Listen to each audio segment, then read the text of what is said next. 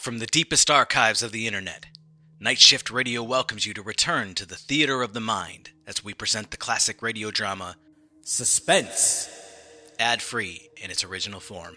A word of caution the stories told here are unaltered from their original airing in the mid 20th century. As such, some language used and subjects discussed may be of sensitive nature.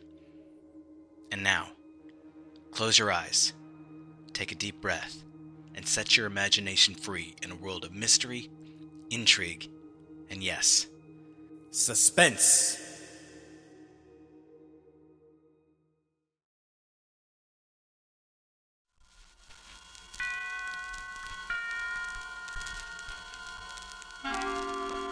Suspense.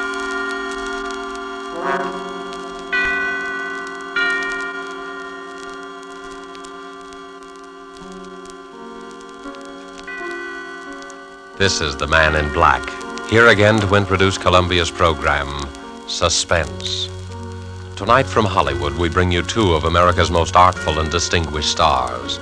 From the Metro Goldwyn Mayer Studios comes Mr. Robert Young, and from Warner Brothers, Miss Geraldine Fitzgerald. Mr. Young and Miss Fitzgerald are with us to play in an unusual tale by the unusual James Thurber. An excerpt from the book My World and Welcome to It, called A Friend to Alexander, adapted for radio by Freya Howard, is tonight's study in suspense. If you've been with us before, you will know that suspense is compounded of mystery and suspicion and dangerous adventure. In this series are tales calculated to intrigue you, to stir your nerves, to offer you a precarious situation, and then withhold the solution until the last possible moment. And so it is with Mr. Thurber's poignant and strange story, and the performances of Robert Young as the man who was a friend to Alexander, and of Geraldine Fitzgerald as his wife Bess, who relates these events to us. We again hope to keep you in suspense.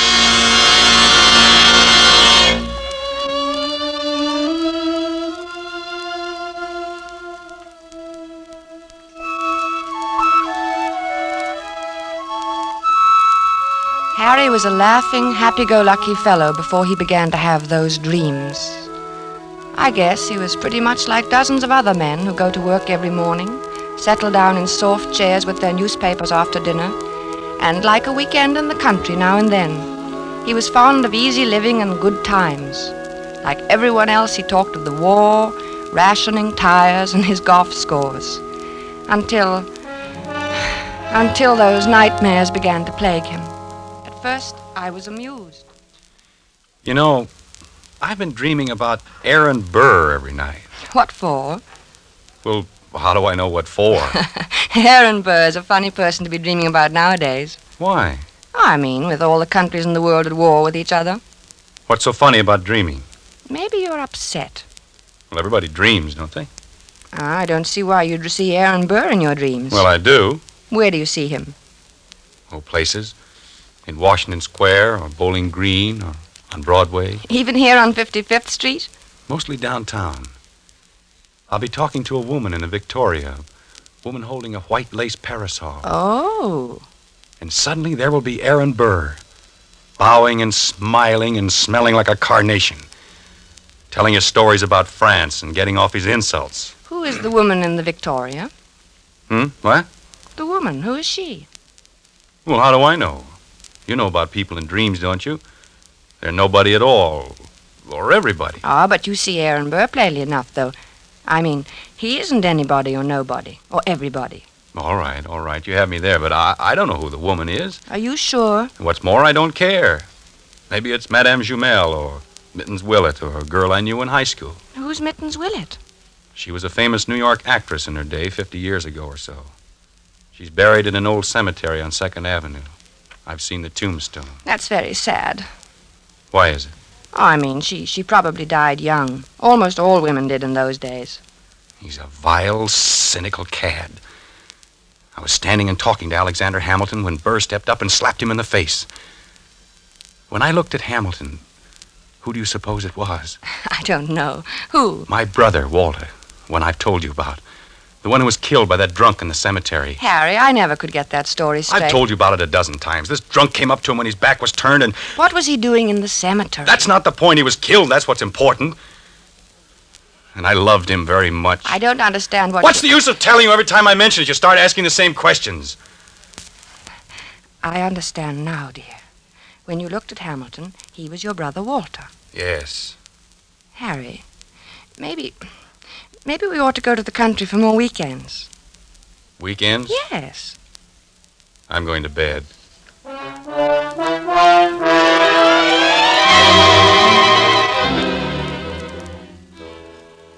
For a time that evening, I worried about Harry. Not about his dream. Why shouldn't he dream? But I wondered about his health. He looked so, so worried somehow, so unlike himself. I was glad when he went to bed. A good night's sleep was just what he needed, I thought. How could I know? The next morning, we were quietly eating our grapefruit when Harry flung down his spoon. I wish he'd go back to France and stay there, him and his la-la. Who, dear? oh, you mean Aaron Burr. Did you dream about him again? Yes, he said la-la to me. Why should he say la la? I was at the tavern and we were drinking ale, and I said something funny. I, I don't remember what it was. Something amusing about what uh, Ben Franklin had said to Washington once. It was one of those things, you know. No, I don't. Have some, have some more coffee, dear. I don't want any coffee. I made this remark, and everyone laughed. Everyone but Burr, that is. He sort of sniffed, and then he said, la la. Well, why not? I mean, is there anything wrong about him saying la la? It was the way he said it. He was sneering at me. They all noticed it. Who, dear? Who noticed? The others, all of them. And Hamilton. I was there with Hamilton. It was swell until Burr came in. Aaron Burr. I don't see why you dream about him all the time. Don't you think you should take some luminal? I'm not sick, I tell you. I know what I'm dreaming. I just thought, well, it's always Burr, and that seems odd. Well, why? Why shouldn't I dream about Burr if I want to? But you don't want to. No, but I can't help it. Everywhere I go with Alexander, sooner or later Burr shows up and makes those nasty remarks. Last night he elbowed Alexander out of his way, did it deliberately. Alexander? Hamilton. Oh, Alexander Hamilton. Yes, goodness knows I'm familiar enough with him by this time to call him by his first name. Uh, Harry, you know, we might go to the old Drovers Inn this weekend. You like it there. Hamilton has become not only my brother Walter, but practically every other guy I've ever liked. Don't you like the old Drovers Inn anymore? Isn't it natural that Hamilton should represent my brother and guys I like? That's natural, isn't it? Yes, I suppose it is. Well, then why are you looking at me like that? You know, dear, I, I wish you'd go and see Dr. Fox. I don't want to see Dr. Fox. I want Aaron Burr to stop sneering at me in my clothes. He looks at me and his lips curl up and he says, La la, Mr. Andrews, what odd taste you have. Mm. I wish you'd go and see Dr. Fox. I'm going to the zoo and feed popcorn to the rhinoceros. That makes thing, things seem right. For a little while, anyway.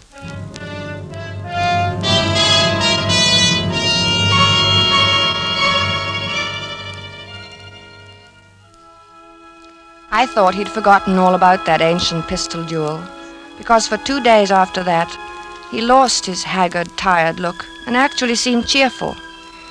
But one night, about five in the morning, he came into my room in pajamas and bare feet, his hair disheveled and his eyes wild. He got him.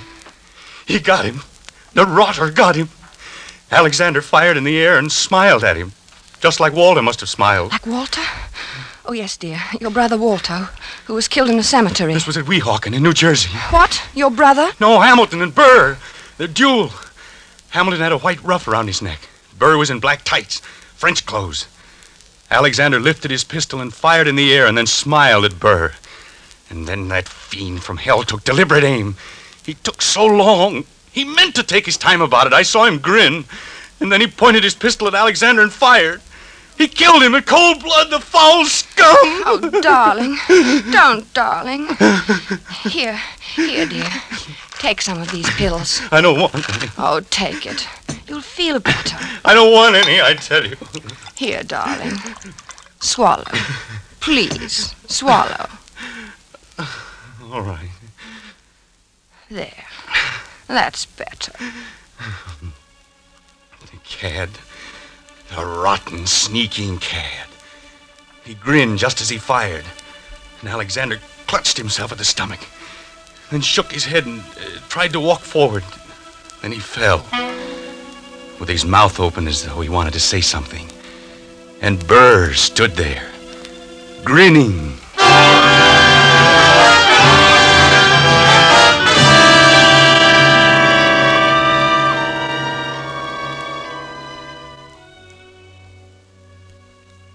He was better after that, but I kept urging him to see Dr. Fox.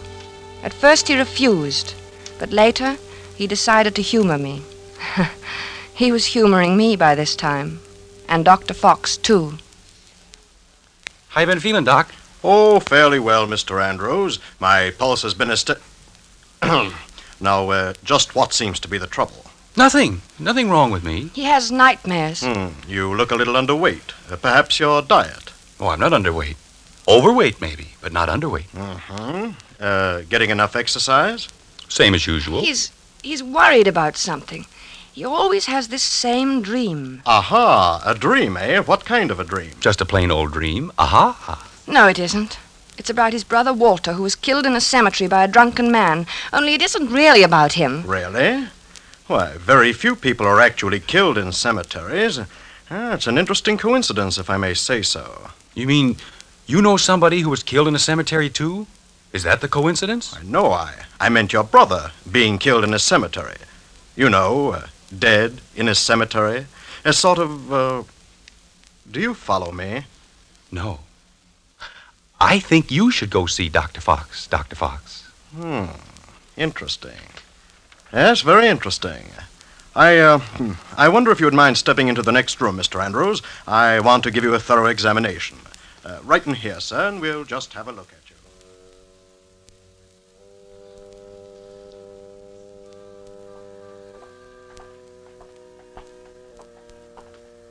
Well, I hope you're satisfied. You heard what he said. There's nothing the matter with me at all.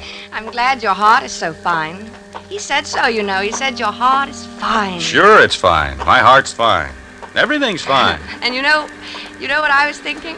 No, what? I was just thinking that now that Alexander Hamilton is dead, why, you won't see any more of Aaron Burr. Yeah. yeah, I guess you're right.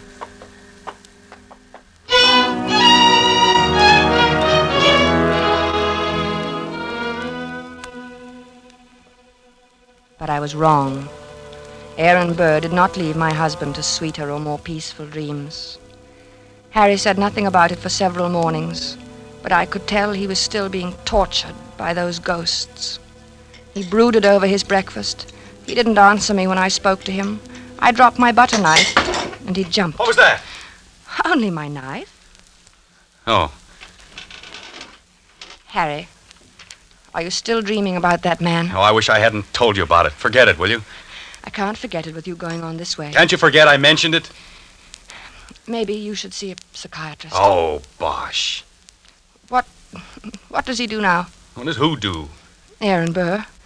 I don't see why he keeps coming into your dreams now.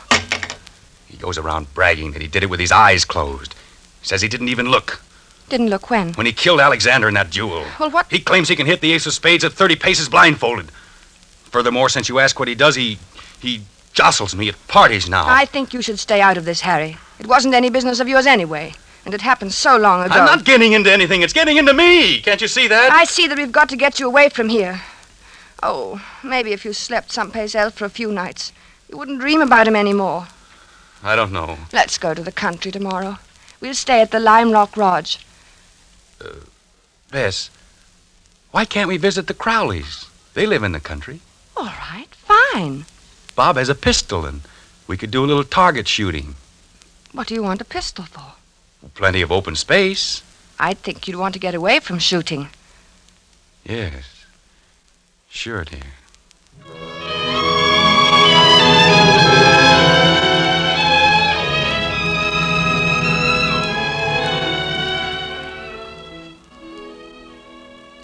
The vacation seemed a success at first. When we arrived at the Crowley's house in the cab, I thought I'd left my suitcase at the railroad station. Harry laughed his old normal laugh for the first time in many days as he found the bag and handed it to me. And then he leaned over and kissed me. Good old Connecticut. Oh, Harry, this is wonderful. Oh, we'll have a grand time, Bess. Yes, dear. Hello, Miss. Hi, Harry. Here they come. Good old Bob. Remind me to tell him that rabbit joke. Mm, hello, Madison. I'll take your bags, Mr. Andrews. Thank you, Madison. Good to see you. Uh, thank you, sir. Hello there. Bess, what a wonderful Well, day. Bob, Hi, how's the old country squire? Oh, fine. How have you been? Never better. Boy, it's good to be here. Hello, Alice. Well, you too. I'm so glad you've come. It gets kind of dull here in the hinterland. Oh, I'm glad too. Say, wait till you get one of our extra special cold martinis into you. You'll hmm. feel ship shape. Still know how to mix them, huh? Better than ever. Get lots of practice these long country winters.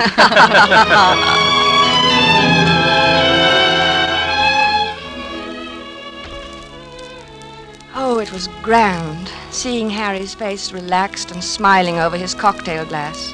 When I went to bed that night, I felt that at last that nasty old business of the dream was over, and I was happy.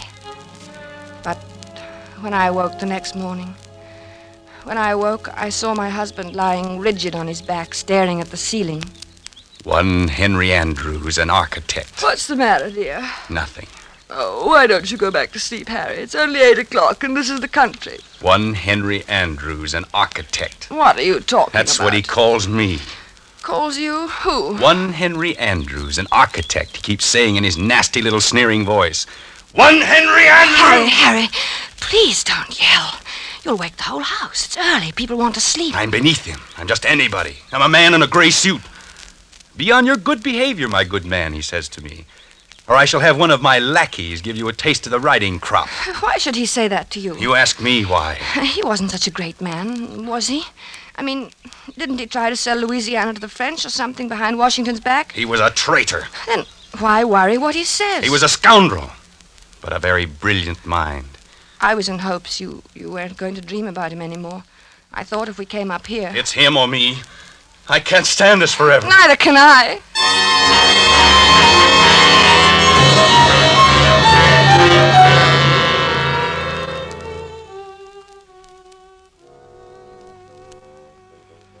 As I had expected, Harry spent most of the afternoon with Bob shooting at targets. At first, they just aimed at the paper squares. It all seemed to be good natured and in fun. After a while, Harry stood with his back to the dead tree trunk on which the targets were nailed. Then he walked thirty paces ahead in a stiff legged manner, and his face was set in stern lines. His revolver was at arm's length above his head when he turned suddenly and fired. Bob dropped to the ground, scared. hey, what's the big idea, Harry? But Harry didn't answer. He started to walk back to that dead tree trunk again. Then, with his back to the target, he began marking off the 30 paces. Bob called to him, I think they kept their arms hanging straight down. I don't think they stuck 'em up in the air. but my husband continued to count off. At the 30th step, he lowered his arm, wheeled about suddenly, and fired from his hip. Hey there, watch out! Two of the shots missed the tree, but the last one hit it. Like a mechanical man or someone in a trance, Harry began to walk back to the tree again without a word, his lips tight, his eyes bright, his breathing coming fast. And look, it's my turn. But Harry about faced and stalked on. This time, when he fired, his eyes were closed.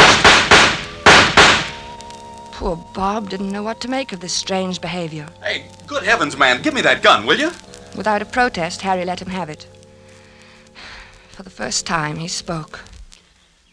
I, I need a lot more practice, I guess. Well, not with me standing around. Come on, let's get back to the house and shake up a drink. Gee, I've got the jumps. I need a lot more practice.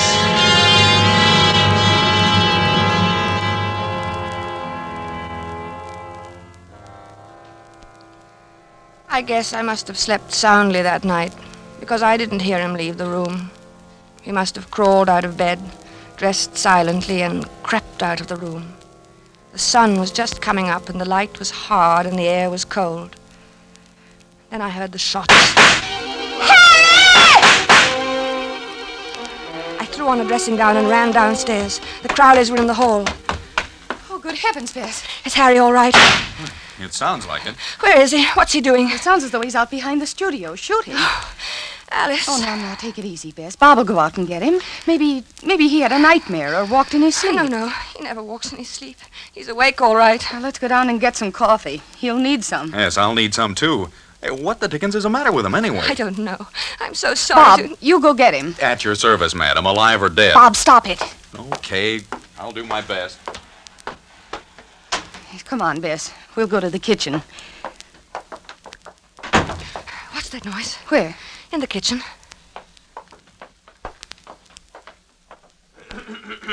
Oh. Oh, it's you, Madison. yes, ma'am. Well, you're shaking. I, I was just wondering, ma'am. no, I, no, no. It's all right, Madison. You go on back to bed. Uh, Clothita was scared, ma'am, and I Oh, thought. well, you tell Clothita that it's all right. Mr. Andrews is uh, shooting a little. He couldn't sleep. Uh, yes, ma'am. Yes.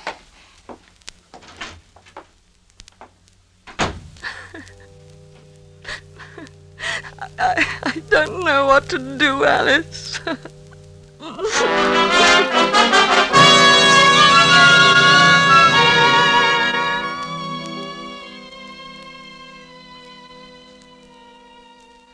I guess the Crowleys were relieved when the cab came to drive us to the station early that day. Their maid had threatened to leave. The neighbors were complaining about the early morning disturbance, and their own nerves were ragged. Boy, I'll need a drink after that. Yes, and make mine a stiff one. Gee, I'm sure glad he's gone. Well, it was either he or Clothita. You can't afford to lose a good cook these days. Say, what do you think's the matter with him? I don't know. It's what Clothita would call the shoots, I guess. You know, he said a funny thing when I went out and got him this morning. Well, let's have it. I could stand a funny thing. I asked him what the deuce he was doing out there in that freezing air with only his pants and shirt and shoes on, and you know what he said? What? I'll get him one of these nights. That's just what he said.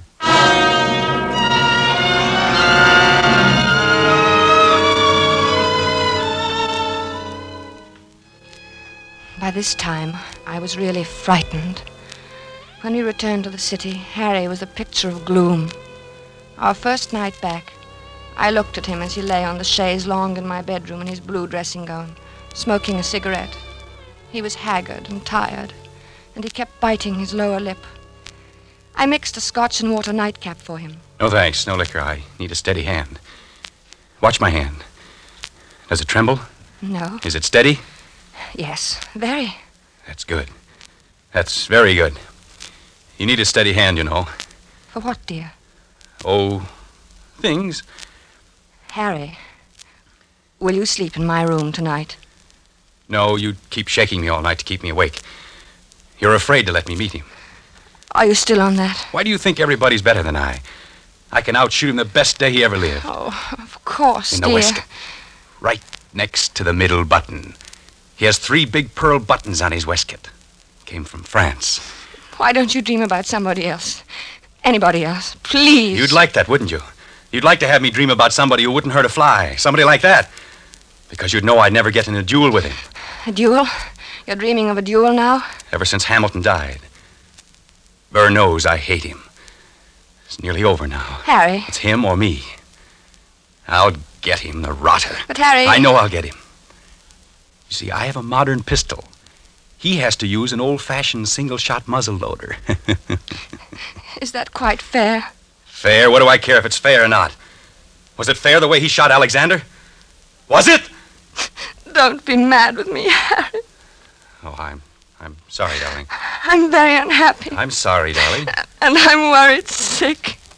Well, I'm sorry, darling. Don't cry. Please don't cry. It upsets me when you cry. And I mustn't be upset. I must be very calm and rested. My hand must be steady tonight. Especially tonight. I'm so worried, Harry. Don't worry about me. I'll be all right. I'll be fine. My hand is like a rock.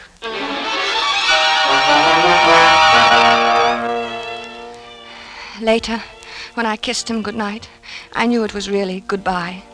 He didn't say anything, and neither did I. It's just that he seemed so far away, in in another world, and each moment I felt that he was becoming more and more remote. Something told me he wasn't coming back.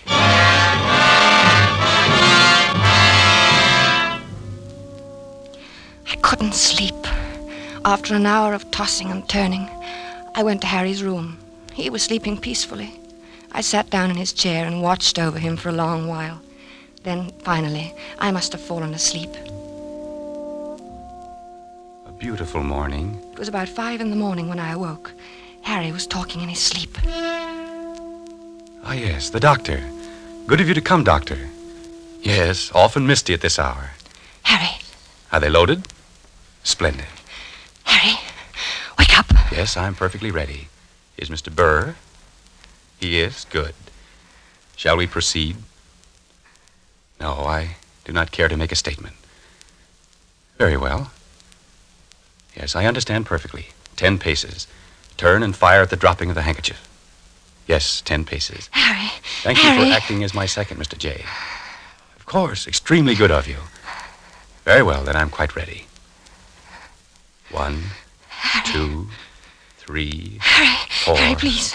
five, Don't, Harry. six, seven, eight, nine, ten.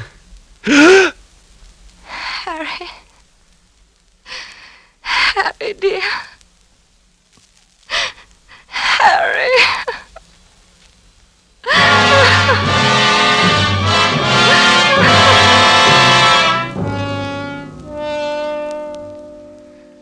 Dr. Fox was puzzled when he examined Harry the next morning. Hmm.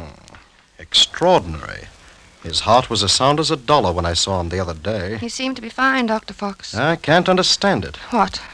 Why his heart stopped as if he'd been shot. Shot. Yes. Of course, there are no gunshot wounds and no. Shot.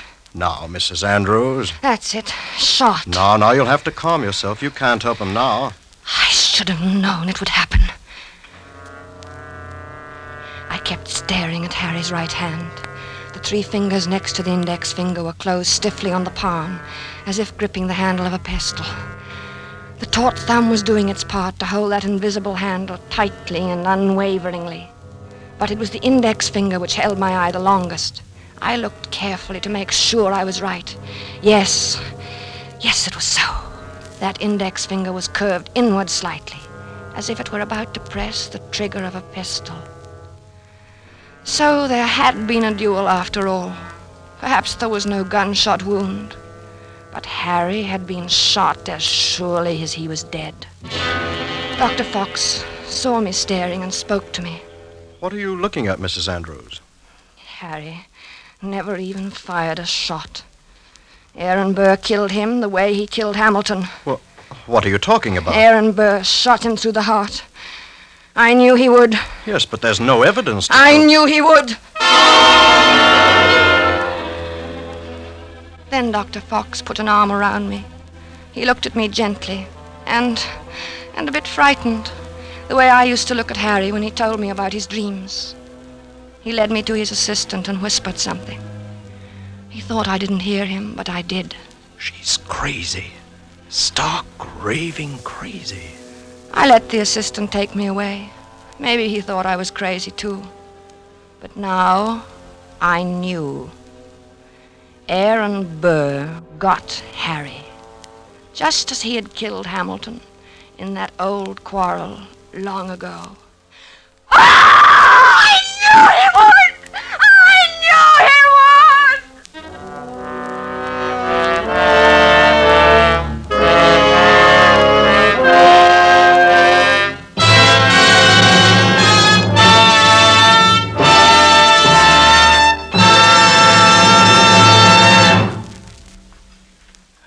closes A Friend to Alexander, starring Robert Young and Geraldine Fitzgerald. The James Thurber story, which was tonight's tale of suspense. The producer of these broadcasts is William Spier, who, with Robert Lewis Shayon, guest director, Freya Howard, author, and Bernard Herrmann and Lucien Moraweck, conductor and composer, collaborated in presenting A Friend to Alexander. Now, CBS is pleased to announce that beginning August 17th at 10 to 10:30 Eastern War Time, Mr. Robert Young, whom you've heard as star of tonight's suspense, will begin a brand new CBS series entitled Passport for Hunter. Passport for Hunter will bring you each week the adventures of an American newspaper reporter among the people of the United Nations. Next week's broadcast will be written and directed by Norman Corwin, with music by Bernard Herrmann. And the stars, we have said, will be Robert Young. This is your narrator, the man in black, inviting you to be with us next week at this same time when, with Miss Agnes Moorehead and with a repeat performance by popular request of the play called Sorry, Wrong Number, we again hope to keep you in suspense. This is CBS, the Columbia Broadcasting System.